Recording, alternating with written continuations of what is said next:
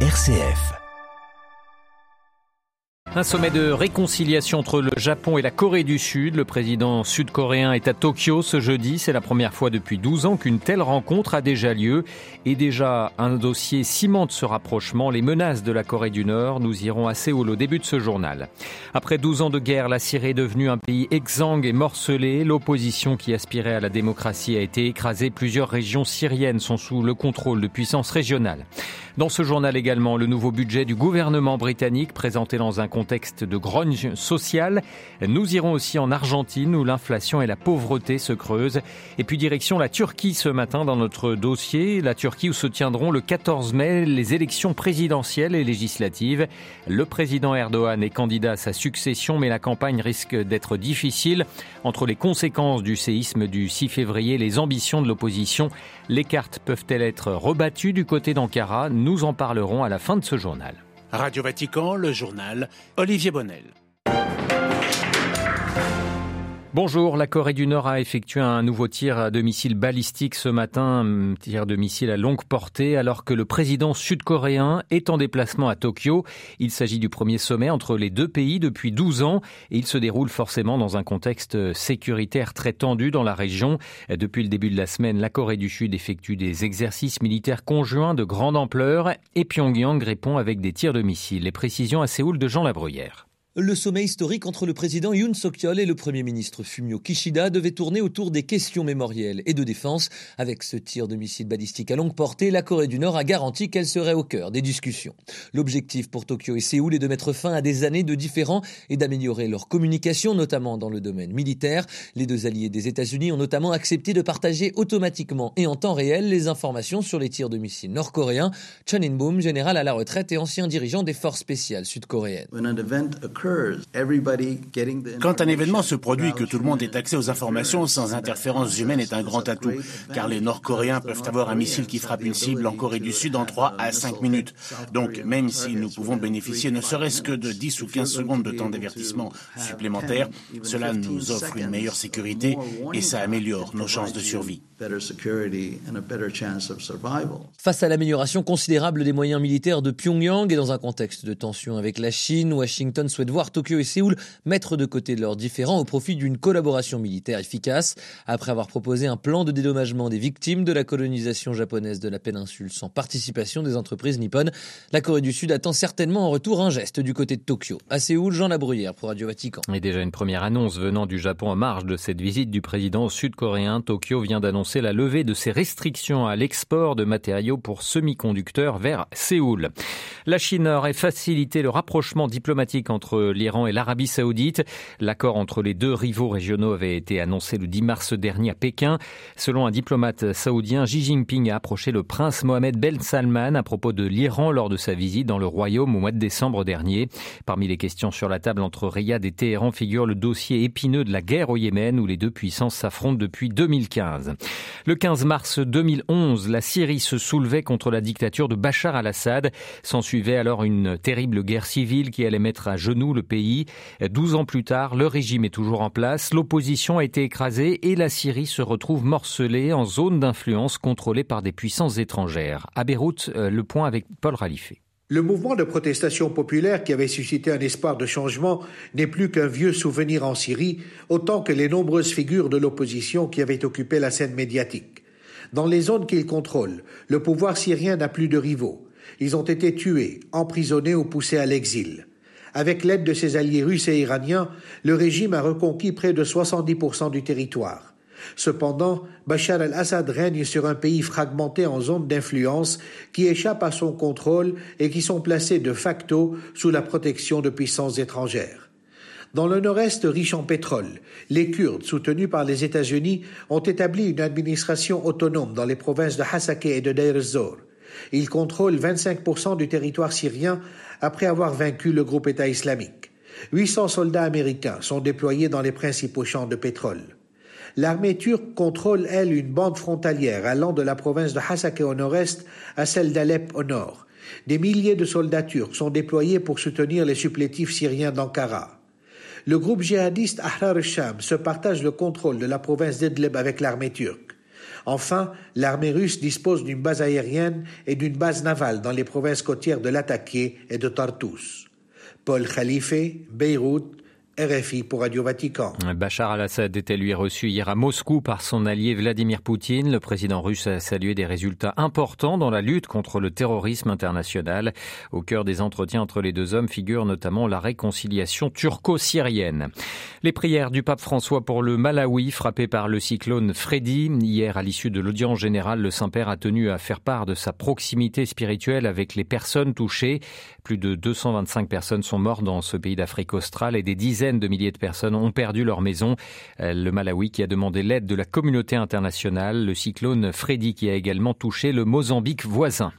Une journée annoncée comme décisive en France. C'est cet après-midi que les députés doivent voter sur le projet de loi de réforme des retraites. Un texte qui prévoit notamment le recul de l'âge légal de départ de 62 à 64 ans. Hier, une commission paritaire composée de députés et sénateurs s'est accordée sur une version commune du projet de loi. Mais le gouvernement n'est pas assuré ce jeudi d'avoir suffisamment de voix pour voter. De l'autre côté de la Manche, au Royaume-Uni, le chancelier de l'échiquier, Jeremy Hunt, a présenté hier un nouveau budget, six mois après le crash provoqué provoqué par la première ministre Liz Truss, qui avait promis des baisses d'impôts de 45 milliards de livres pour relancer l'économie. Depuis, le gouvernement britannique a rétabli la confiance des marchés, mais le pays demeure sous son niveau pré-Covid. À Londres, Jean Jaffré. Jeremy Hunt a annoncé un paquet de mesures pour relancer l'économie, des incitations fiscales à l'investissement pour les entreprises, ainsi que la création de zones d'activité dans les régions du nord de l'Angleterre.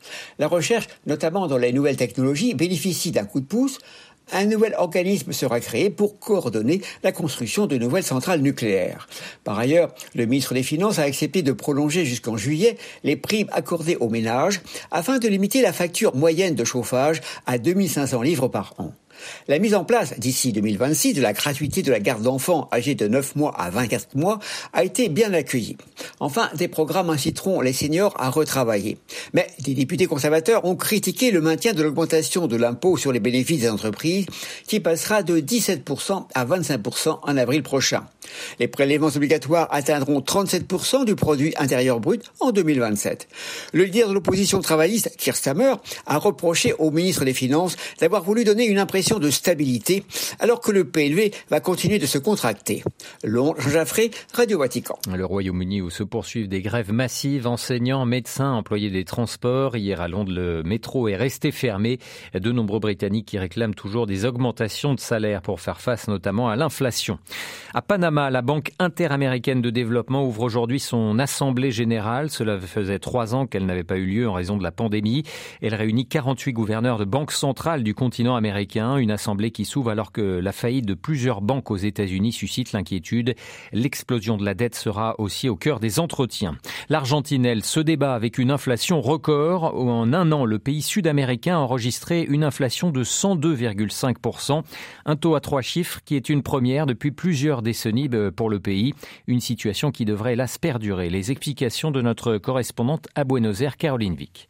Cela faisait 30 ans que l'Argentine n'avait pas atteint un taux d'inflation à trois chiffres. Selon l'Institut national des statistiques argentin, les aliments et les boissons non alcooliques ont le plus augmenté, en particulier la viande, dont la consommation est énorme en Argentine, quelle que soit la catégorie socio-économique. La sécheresse, provoquée par la canicule qui fait rage depuis plusieurs semaines, mais aussi la hausse des coûts pour nourrir les animaux sont quelques raisons de ce triste record de l'inflation. Et face à ces chiffres alarmants, la pauvreté augmente. Les Argentins peinent à boucler leur fin de mois et les courses hebdomadaires sont devenues un vrai parcours du combattant. Et ce n'est apparemment pas fini, car comme en Argentine, mars est le mois de la rentrée des classes, des augmentations de tarifs des transports, des vêtements, des collèges privés ou encore des fournitures scolaires, les spécialistes s'attendent à une accélération de l'inflation le mois prochain. À Buenos Aires, Caroline Vic pour Radio Vatican. Un mot d'Éthiopie avant de passer à notre dossier. L'Éthiopie où la route est encore longue pour une réconciliation après la fin des combats au Tigré. En visite à Addis Abeba hier, le secrétaire d'État américain Anthony Blinken a appelé à l'établissement des responsabilités après le conflit. Le chef de la diplomatie américaine a également promis une aide de plus de 330 millions de dollars pour aider les populations touchées par les violences et par la sécheresse.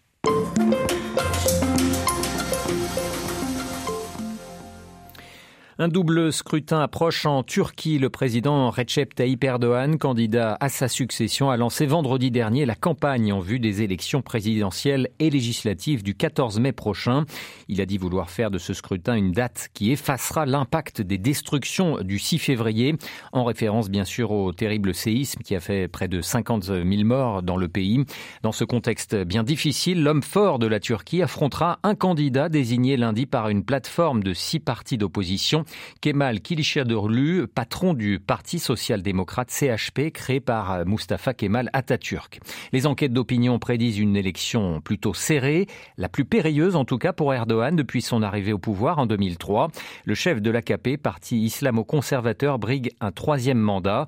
Avec quels arguments peut-il encore convaincre son électorat? L'éclairage ce matin de Samin Akkenul, il est professeur d'histoire, directeur du département d'études turques de l'Université de Strasbourg. Déjà, cette justification doit être une justification technique, dans la mesure où la nouvelle constitution préparée par Erdogan lui-même hein, euh, indique qu'une personne ne peut être président que deux fois. Pour être candidat même pour la troisième fois, il a fallu faire un court-circuitage du système. La campagne, pour l'instant, mais depuis des années, hein, ça continue, ne se base pas sur ce qu'Erdogan peut faire, mais c'est ce qui se passera quand il partira. Donc c'est une histoire de faire une campagne par la négation en indiquant que les conservateurs euh, vont souffrir sous le régime de notre euh, parti, de notre pouvoir que euh, celui de l'AKP. Les avantages obtenus par ces franges de population vont disparaître. Le pays va, voilà, ira au chaos, etc. Actuellement, c'est cette idée-là que Erdogan ainsi que ses soutiens essayent de répondre. le récent séisme et les polémiques qui ont eu lieu au cours de ces derniers mandats euh, pourrait-il changer la donne au niveau de la popularité d'Erdogan? Je crois que le séisme a un impact paradoxal. D'un côté, une partie des électeurs ont compris que le pouvoir eh bien, était inefficace, le népotisme, le remplacement du personnel technique par le supporter politique faisait que l'action du gouvernement n'était pas suffisante. Donc, de ce point de vue, il doit y avoir une perte de soutien de l'AKP.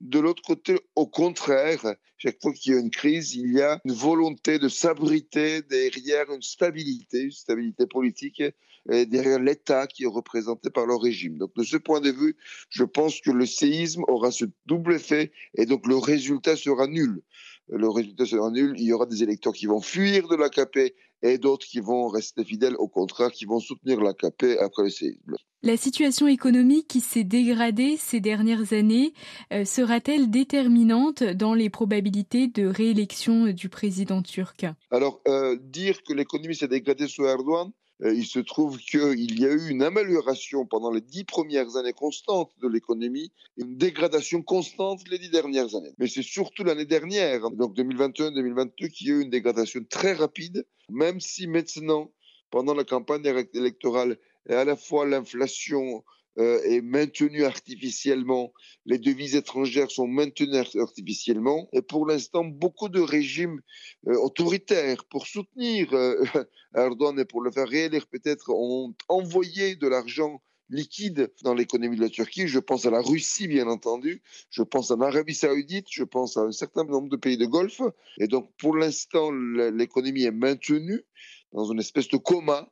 Et après les élections, certainement, il y aura encore une crise. Mais bien sûr, s'il y a une perte des élections par Recep Tayyip Erdogan, la cause principale sera l'économie. Le fait que l'opposition ait réussi à s'unir et à porter un seul candidat euh, n'est-il pas une menace supplémentaire pour la réélection d'Erdogan? Le candidat euh, donc de l'opposition, qui est Kemal Kılıçdaroğlu, 74 ans, euh, est un alévi un Alevi, donc adepte de l'islam hétérodoxe et non pas l'islam orthodoxe sunnite comme représenté par euh, Recep Tayyip Erdogan de la région de Dersim. Donc le fait qu'il soit un Alevi, certainement va être mis en avant constamment pour dire à l'électorat conservateur, à l'électorat musulman, que, voilà, vous allez élire un nouveau président qui n'est pas comme nous, qui n'est pas sunnite, qui n'est pas musulman. Donc de ce point de vue, je pense que cette appartenance religieuse euh, va être euh, exploité d'une manière ou d'une autre par le pouvoir, à moins que justement qu'il y ait d'autres crises dans les jours à venir. Samim Akkenul, directeur du département d'études turques à l'université de Strasbourg, dans un entretien réalisé par Adélaïde Patrignani.